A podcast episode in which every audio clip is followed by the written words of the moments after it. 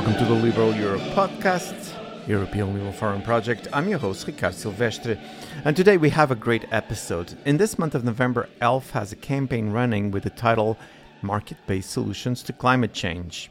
And for that, here in the pod, we have the privilege to be joined by Andre Ancygier. Andre is a senior energy and climate analyst at Climate Analytics that focus mainly on the European energy policy and transformation of the transportation sector. We talk about the state of climate change policies, COP26, and hear a warning that this conversation was recorded before the start of the conference. And we also go into a very important issue and very close to Andre, which is what is happening with his home country of Poland regarding protecting the environment. And our conversation, I'll be back to tell you about some of the events organized by ELF for this month of November.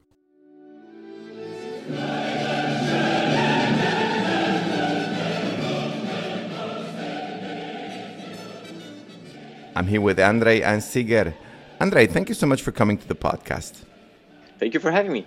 Always really good to have you on the podcast. And as we're getting close to the UN Climate Change Conference, COP26 in Glasgow, you are the right person to have on the pod because all the work you do in this particular area, the interest, and quite frankly, and I read some of your stuff, the, the clarity that you present, some of the key arguments for uh, working in this level. And as I also said, uh, ELF is particularly interested in market based solutions for this problem. But before that, let's go a little bit where we are right now. That is, we have the Paris Agreement, temperature limit definition. All countries said, yes, we'll work for that goal. But where are we right now? We are not where we should be. According to the International Energy Agency, already in December 2020, CO2 emissions were higher than in December 2019. So the idea that we will have peaked emissions in 2019 does, uh, does not seem very realistic at this point. According to another calculations by Climate Transparency Report, emissions 2020 will be will increase by around four percent. That will still not take us back in, as a as a globe as a globe uh, to 2019 because in 2020 emissions decreased by six percent. So we will still in 2021 be below 2019 level. But let's see how it goes along. So for some countries like China, India, Indonesia, emissions in 2021 will be higher than 2019. So it's not quite clear how much structural change happened due to the pandemic so far. So there may be some mental change, people working from home, for example. At the same time, working from home allows you to work from anywhere. So yes, you will spend less time in the in the car, but maybe more time in the plane traveling to another place to do a week off somewhere else where you will still be working. At the same time, there were some positive signs. So the wind of change from the United States, um, you know, a radical change to where we've been a year ago with uh, uh, Biden mm-hmm. administration. Mm-hmm. The question is how long this will last. So midterm elections in 2022 are coming, uh, presidential election in 2024. So there is still, you know, the hope that what he or his administration starts just cannot be changed anymore when people realize the benefits of, of renewable energy sources, of energy efficiency, of uh, relying much less on fossil fuels. Uh, and there are many of those kind of uh, benefits. I can go into this later on as well. Some countries are also perceiving climate action as a way out of the economic crisis. So already now that 12 million jobs in the renewable energy sector, there can be many, many more. And renewables, energy efficiency provides you with the flexibility as well. You can just create those jobs in places where you do really need them in rural areas in energy uh, efficiency measures, for example. You can also have some places affected by structural poverty and unemployment by putting the manufacturing factories there as well, for example, for batteries, for equipment needed for solar energy and wind energy as well. And some countries are perceiving this as a way out of economic crisis as well. So finally, there is also something that we've been waiting for. So climate action is becoming a race now not only a race against the physics but also a race between countries to mm-hmm. develop new technologies to transition out of away from fossil fuel you can see for example uh, countries saying we are going to be the lead country for hydrogen development uh, and uh, and other areas. So the cool thing about climate action is that there are so many different niches where you can be the leader. It's not like you know race to the moon. I mean it's partly like the race to the moon. It's just much more useful. Uh, at the same time however you can be leader in climate action in one area and another country will be leader in another area and that's also a very good basis for cooperation between the countries. So generally very mixed picture on the ground emissions are recovering. Well we're kind of expecting that. Let's see how much they will go, go back to where they've been before the pandemic. At the same time there is some basis for some lasting structural change and accelerating emissions reduction that we desperately need this decade. Just as a follow-up of what you said like there are proposals for climate clubs where countries can cooperate exactly on that race that you were saying. There are countries that are taking the lead. It's very interesting that you're talking about the United States, and we're not going to go into that. But one of the concerns of the new administration is actually to have something to show in Glasgow, which is not very easy with some of the senators they have, which keep defending coal, the coal industry on their uh, home states. Let me just do a very quick follow up, Andre, and I'm very interested in your opinion on this because you mentioned the pandemic. Was it the pandemic a show that things can change, or do you think that if we didn't had COVID, things would be even worse regarding the Paris Agreement? Do you have an opinion on that? When the pandemic started, we were afraid, or some of I was afraid that we will end up in where we've been in 2008, 2009 that uh, you know the priority will be let's just get out of the you know health crisis the financial crisis uh, the economic crisis you know climate is not a priority now when people are losing their jobs and so on and so forth uh, that was the worry and it most cases it did not materialize luckily um, there is the understanding we do have mm-hmm. the climate crisis mm-hmm. even if we sort out the health crisis and economic crisis the climate crisis will be with us. We have to make it to an opportunity to move our economy away from fossil fuel because fossil fuels is the main limitation in our economy, actually. You know, when you look at the economic crisis in the past, many of them have been worsened by our dependence on fossil fuel. For example, 2008, 2009, you know, if you cannot pay for fuel to go to, to your new work because of the spike in oil prices in 2006, 2007, that it made made it more difficult to pay your mortgage, for example. So it, the, the, the, this didn't help us. Not to mention the previous economic crisis. Yes, we are now learning lessons, and you know the politicians are not very good at learning lessons actually. Um, so so in this tell. case, we do see some progress. so uh, at the same time, you know, with the pandemic um, and and preparation for Glasgow.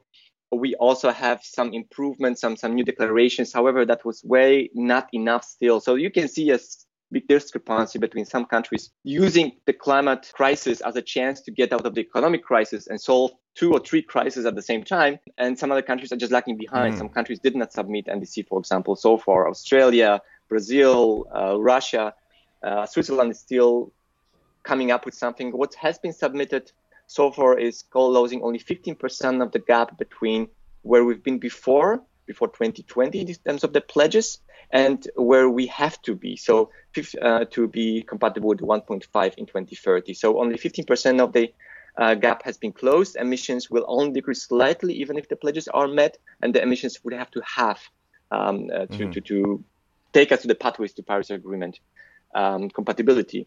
So the main idea, the main point is that 2020s are decisive because it's not only where you will be in 2050. We have a, a number of declarations about climate neutrality. Uh, Russia, China, and not to mention many other countries. Obviously, EU has the climate neutrality goal already for a while. But the, point, the main point is how do you get how are you going to get there? You just cannot have 20 gigatons of emissions in 2049 and then go to zero net zero in 2050. Uh, the, what, how much you emit in the meantime is very important as well, mm-hmm. and we just need to close, uh, re- remove, uh, slow down emissions of fossil fuels rapidly in 2020s in the areas when we have the tools, when the climate action is cheaper than business as usual. That's power sector, that's transport, that's buildings, for example. And uh, we still have, so that we still have some space in the climate budget for more challenging sectors like aviation, like steel, cement, chemicals. We need to prepare basis for that. We need to develop the technologies. Mm-hmm. It's happening now so that we rapidly decarbonize in those sectors as well in 2030s, 2040s. The pandemic is started a major change actually, but let's see how big the change is. And the sad thing, sad thing about it is that, you know, why did we need a pandemic to to move us slightly in the right direction? We should use common sense actually. So that's sad thing about it. But well, we are where we are where we are. Let me stay there because it's very quite interesting what you just mentioned about politicians having to learn lessons and not us human race not needing more incentives than the, the, the more logical one, which is we need to save our habitat. Because I do notice that in the European Union, this is a priority. This is something that from the European Commission all the way to, and as you said correctly, so all the way to member states, governments, and, and, and even activists, we are talking about climate change in the EU and how to fight it. Tell me where we are on this, on your opinion. Are we leading the way? Are we still, this is like a lot of conversations, but not a lot of things happening? So the EU did did make quite a few steps in the right direction. Um, so the new emission action goal, the 55% uh, emission action goal, adopted um, recently and sent in the new NDC, uh, is a step in the right direction. It's not where we should we where we should be. We should be in at least uh, 58, 60 percent emission reduction, depending on the modeling. But this reflects the least cost. Um, so least cost ignores the historic um, responsibility, the capability, and so and, and so on. So this goal should be complemented with quite a big support for countries suffering from climate change but not able to deal with this um, and not really you know, focusing on some other aspects, for example. So this is why the climate action in the mm-hmm. EU should be accompanied with supporting other countries beyond outside of the EU. But still, the EU is going in the right direction. Another point is, for example, the making the climate mm-hmm. uh, neutrality goal in 2050 and 2030, the new goal of 20 for 2030 binding. I also uh, would like to underline that we cannot forget the at least 55% in the in this in this new goal. So at least because the this is creating opportunity to go beyond this goal, as the European Commission did with the previous goal. For example, we had 40% emission reduction, but the new energy efficiency and renewable energy goal goals resulted would have resulted in emission reduction by at least 46, 46 to 48 percent. So just don't forget about the at least aspect. It's at least 55 uh, emission reduction goal for the EU, and very good mm-hmm. side uh, or very, something that the European Union did, uh, European Commission actually so far uh, did well was to present already a pathway to get us to the 55% because pledge itself it's nice but it's just the first step. You also have to take us there. Uh, so they really meet this pledge and and go beyond that mm-hmm. even. So the fit for 55 package of proposal presented by the commission in uh, july this year uh, is a step in the right direction. However now it's up to member states and the parliament I'm more, I'm much more worried about the member states, which are usually some of them, especially very conservative in terms of uh, thinking what, what can be done. They're just lagging behind the society. You mentioned uh, social movements, for example. So many, many governments all are lagging behind where the society is already in terms of action. So they're not um, as you know decisive as they should be in climate action. So at the same time, also you know it's it's far from perfect what's happening in the EU. There is still some push for natural gas which is quite surprising in terms of the current energy crisis that we are witnessing in the European Union. Why would you like to make yourself more dependent on this fuel? And uh, in this case, uh, so there is a mixed picture in the EU as well. More, mm-hmm. more to the positive, but still not. Some things can still be improved. Yes, you are referring to the question of Nord Stream two the gas pipeline coming from uh, from Russia. Here, actually in Portugal, we do also talk a lot about natural gas, but that is because of the economic benefits of receiving natural liquefied gas from either the United States or from Australia or from Qatar. So there, there's, or for example, the south of Spain, where it's also a hub for entry of gas. So yes, that's a great point, and maybe I'll have you on the podcast soon that we can talk about that. Is how much can we just break away? And you were mentioning some countries that are still very coal dependent. I do notice that, for example, in the eastern, central, and eastern part of Europe, those those are resistance that we still have. You were talking about some countries being lagged, uh, some countries not you know, being fully committed to this kind of objectives. And I'm going to jump to already a topic that I know it's of interest of you, you being a Polish the worsening or relationship between Warsaw and Brussels and on many, many aspects. Unfortunately, we're not going to be able to go over a couple of them that really need a larger discussion. But let's talk about Poland's energy and climate policy and how do you see the future coming from your home country? Let me tell you a few words, not as a uh, energy and climate uh, expert, but as a Polish citizen. It's it's uh, it's quite it's so sad and, and disappointing to see how uh, you know the Polish government and the Polish Constitutional Court, which is far from being independent. It's been some mem- some of its members were um, kind of nominated indirectly by the government, which is definitely mm-hmm. not the way it should be. Um, how this how the government and, the, and, this court are undermining the effort of generations of Poles, uh, which uh, as a, in the end allowed Poland to join the European Union. The, the, major success of Polish politics over the last 30 years was joining NATO and European Union. And uh, people like myself living in Berlin now can really benefit from this. And uh, many of the Poles um, working around Europe and, and benefiting from the European uh, Union and, and, and also sharing the values of the European Union uh, are very disappointed by what's going on uh, in, in Warsaw, not in Warsaw as a city, but in the, in the, in the center of, you know, because Warsaw itself as a city is an amazing place. And, and, uh, but I can uh, attest to that, dear listeners. I can, I can vouch for this. exactly. So this is why I would like to focus this as Paul myself. I don't criticize Poland. I, I would like to criticize Polish government, which is again taking Poland the very wrong direction currently. And going to the energy and climate area, thanks to membership in the European Union, Poland had a chance to move away, move away from fossil fuels. And, uh, you know, Poland will move from fossil fuels this way or the other.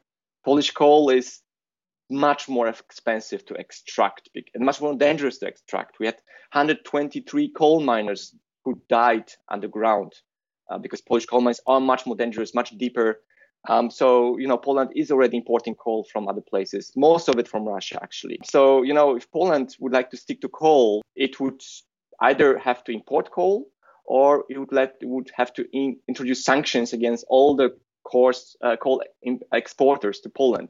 So, well, good luck with that. So, Pol- Poland would have to get out of coal this way or the other. Polish cities in Upper Silesia belong to the most polluted in Europe as well uh, because of the coal dependency to some degree, not only coal, but also uh, mainly coal. And the benefits to moving to renewables are huge. So um, the European Union could support us and is supporting Poland um, in, in this in this effort. So you know this mm-hmm. is the mm-hmm. transformation that Poland, for the first time in its history, does not have to do on its own. So you know it, it, it would be very disappointing to see Poland giving up this chance because of certain political games. At the same time, I very much hope that there will be a compromise between Brussels and Warsaw at the same time, you know, now moving to me being based in Western Europe, in, in, in Berlin or in Germany, you know, and it's difficult to understand for, for Germans, my friends, to understand how can you, you know, take European money and ignore European values. It just does not work.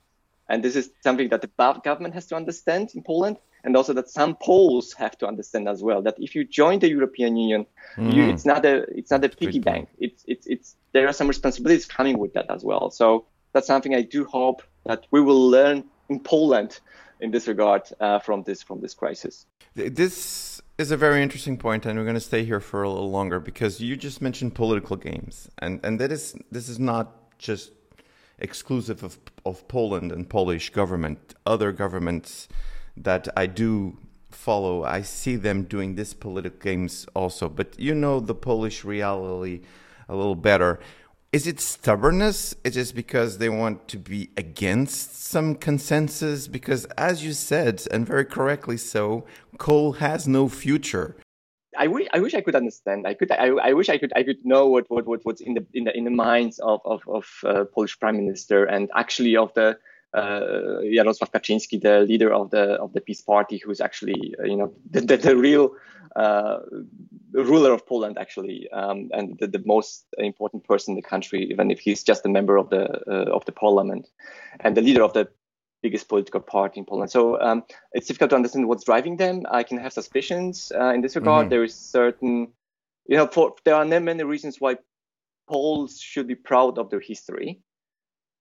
And it's sad that this history is misused. Uh, the, that the proudness uh, of, of, of, Poles uh, is in this regard misused, uh, and, and the European Union is perceived or is not perceived, it is presented as kind of like the enemy by some people, some politicians in the Europe in, in Poland. So again, this is, this is completely misleading. Uh, so th- there is a very small group, a part of society that may be somehow gained by that, but uh, or can be susceptible to these arguments. But you know, the, the point about the EU, as we could see uh, in the case of the European of the of the Greek of, of the United Kingdom, is well, the door is open, you can leave. So this is something that's uh, uh you know that there is a limit and uh, that complaining that European Union uh, and you know not not only European Union, Europeans themselves and European taxpayers, for example, can are willing to endure.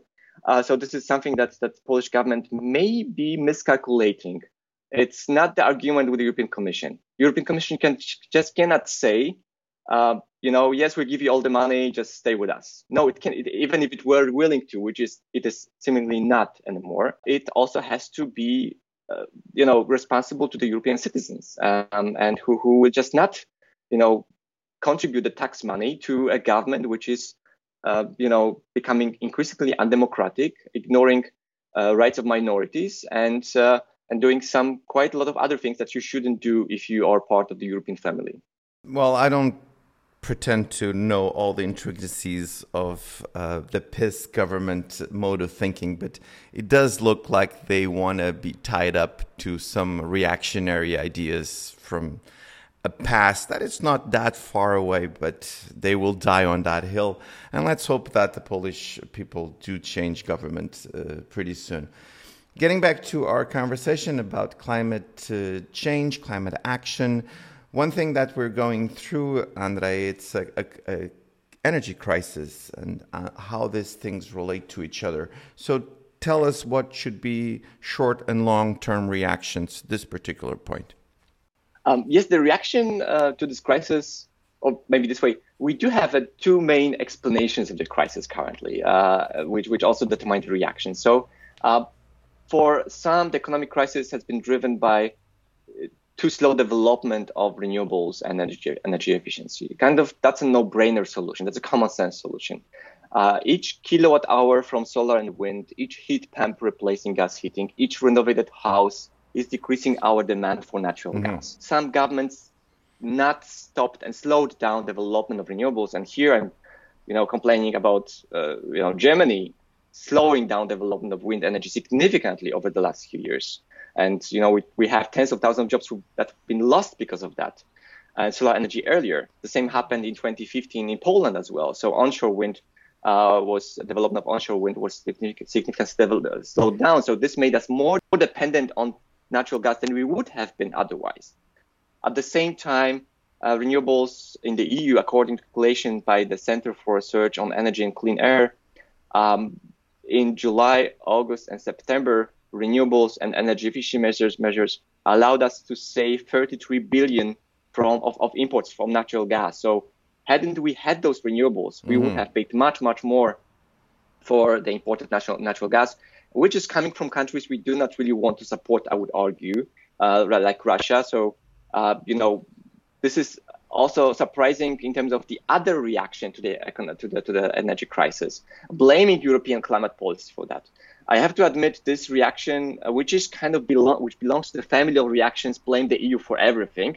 It's really really difficult to understand. Uh, so you know you, you you blame the EU for freeing you from the fossil fuel that is actually now making our energy bills explode. So actually, without European climate and energy policy, it's it, it's scary to imagine where we would have where we would, we would have been uh, in this in this regard. So um, the I just hope that the reaction to this energy crisis will that the common sense will prevail and that the reaction will be accelerating the transformation away from fossil fuels, moving away from, you know, Russian gas to um, you know, solar energy that you can generate on our roofs, our own roofs. And I do have a very good example of that as well. Mm-hmm. Uh, you know, speaking of my roof. Um, so in this, in this. So let me let me just interrupt. So you're not just theoretical; you're practical. You you you have the practical also. I, I'm trying. I, am doing doing my best as well in this regard. So it's fascinating, you know, when the sun rises up and you see how much more power you have uh, just generated from your own roof, and how much less money is flowing you know, to other countries. Uh, you know, it's it's challenging sometimes, um, but we have the, all the tools we need actually to get ourselves out of fossil fuels. We just need to use those tools. It's it's so pressing or disappointing to see how a country um, like Germany, which financed development of solar energy of PV because of the feed-in tariffs, which was a very efficient, effective tool to decrease the cost of this technology in the end.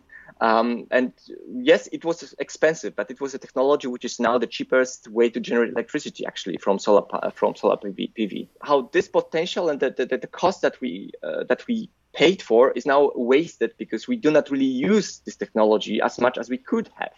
Um, so, and, and, and again, each kilowatt hour from this source of energy decreases our dependency on imported fossil fuels. So that's something we should be we should be using. And uh, you know, one of the countries, it's amazing when I started dealing with climate policy, with energy policy, those calling for coal phase out in Poland been, cutting, uh, been called Putin's agents. And now the government, because uh, if you want to get out of coal, you probably want mm. Poland to get into natural gas. Well, my call was actually to go to renewables. But well, according to the government, you know, going to renewables is not possible. In any, in a, that was 10 years ago. Mm. That was different government at the same point as well. Uh, at the same time, now the government itself is calling for a bigger dependency on on, on fossil fuels, uh, on on gas. Yes, the gas is not directly from Russia but you know, if we purchase, if Poland purchases Norwegian natural gas, someone else purchases Russian gas, for example, and you know, we're speaking about the mostly market prices at the moment. So no matter where the gas is coming from, parts of the money is ending up in Putin's, uh, Putin's uh, pocket. So uh, we somehow have to deal understand this as well. So the only way forward is to renew is to move towards renewables. Mm-hmm. There are some calls for developing nuclear power. Uh, the point here is the issue here is in addition to all this issue with cost, that's the most expensive source of energy. That's the one with the certain risks as well. If you decide now to build a nuclear power plant, it may be there in the 2030s. By 20 by mid 2030, we should be we should decarbonize our electricity system as well because electricity is the leverage, is the lever that will allow us to decarbonize other sectors as well. So, you know, nuclear energy is not the solution to the challenge we have at this moment. You can have solar energy, accelerating the development solar energy within a month. You can have wind energy within years, and you can offshore wind, offshore wind within two, three, four years as well. So these are the ways to get out of the uh, financial, of, of the energy crisis and out of the economic crisis as well. So we should just use this potential. Very good. Andre, as we are getting to the end of our time together, and I'm going to ask you if you please come to the podcast because we just, and uh, using the whole expression, we just scratched the surface in a couple of points that I would love to get into a little more detail. But for now, and to just end this uh, podcast in particular, as we're getting close to uh, the COP in Glasgow, I did study for another reason. I did study the what happened in Copenhagen, the insatisfaction, and in in in, a, in some ways the failure of that COP. And then Paris, very successful. Now Glasgow, things little look a little a little fragile. So, tell me what is your expectations for this uh, particular summit? Well, there must be a difference between expectation and hope, right? So uh, I'm, I'm just hoping that this 85% of the gap is uh, will be closed. Uh, that that countries will take uh, will will take you know action and and instigate change. Um, not only the pledges are obviously something we're expecting, uh, but I'm hoping that this will be followed by practical steps um, in this regard. We need to increase also climate funding for countries which will um, which which are not able um, to take action on their own at this stage. At the same at the same uh, also another point in this regard is you know we are the ones who contribute to this to this problem, so we should also support the other countries. Um, so in this in this case, we can also allow some countries to skip the fossil fuel age with uh, what we with, with the declaration, with the money, with the resources put on the table in Glasgow, for example. So because they would just they can just move away, move, move straight towards renewables, towards source of energy that would empower them to get out of poverty as well.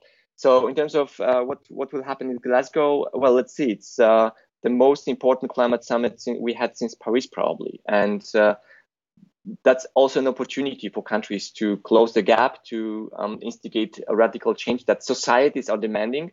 So actually, it's a chance for uh, the governments to catch up with their own societies in many regards. So let's see where we will be in three weeks' time, and uh, that will be very exciting. I've been talking with Andre Ancygier. Andre, this was a fantastic conversation, very illuminating. Thank you so much for sharing some of your time with us. And again, I hope to have you back on the podcast soon. Thank you for inviting me. Anytime.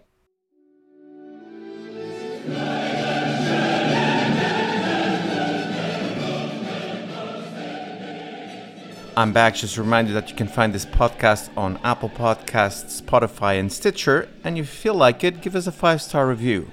In that way, you can help us spread even more liberal values and ideas. Enough of some of the events organized by ELF for this month of November, and the second week of November is going to be particularly rich in events. For example, we start on the 8th of November at 6:45 p.m. Central European Time with the event Last Wake Up Call for Europe. There is a dispute about the future of Europe. For example, the EU budget is a point of contention between southern countries and others that are more frugal. What is needed is to find solutions to preserve the European project. Also on the 8th, and still in Belgium, but this time in Ostend, starting also at 6:30 p.m., we have the event Liberal White Book 2030 Roadshow. This will include the participation of MEPs Guy Verhofstadt and the president of ELF, Hilde Vautmans, where they will go into more granular view of this very important publication. Then moving to the 9th, this time online in on Zoom from Helsinki, we have the event The Importance of Open Borders. Five experts will go into how their labor markets were affected by the policy of open borders and how this is important for Europe to thrive. And finally, on the 10th, we have on the agenda the future of the EU energy market. This is also going to be online, based in Brussels, where experts will go into how policymakers can seize the opportunity to reform the EU energy market. As usual, to know all about this event, you just have to go to liberalforum.eu forward slash events. And this is all for now. I'll be back soon with more podcasts. Until then, let's keep making the world a better place.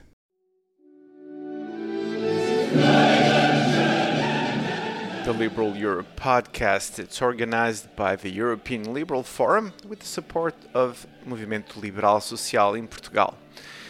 This podcast is co funded by the European Parliament and the European Parliament is not responsible for the contents of this podcast or any use that may be made of it. The views expressed on this podcast do not necessarily reflect those of the European Parliament and or the European Liberal Forum.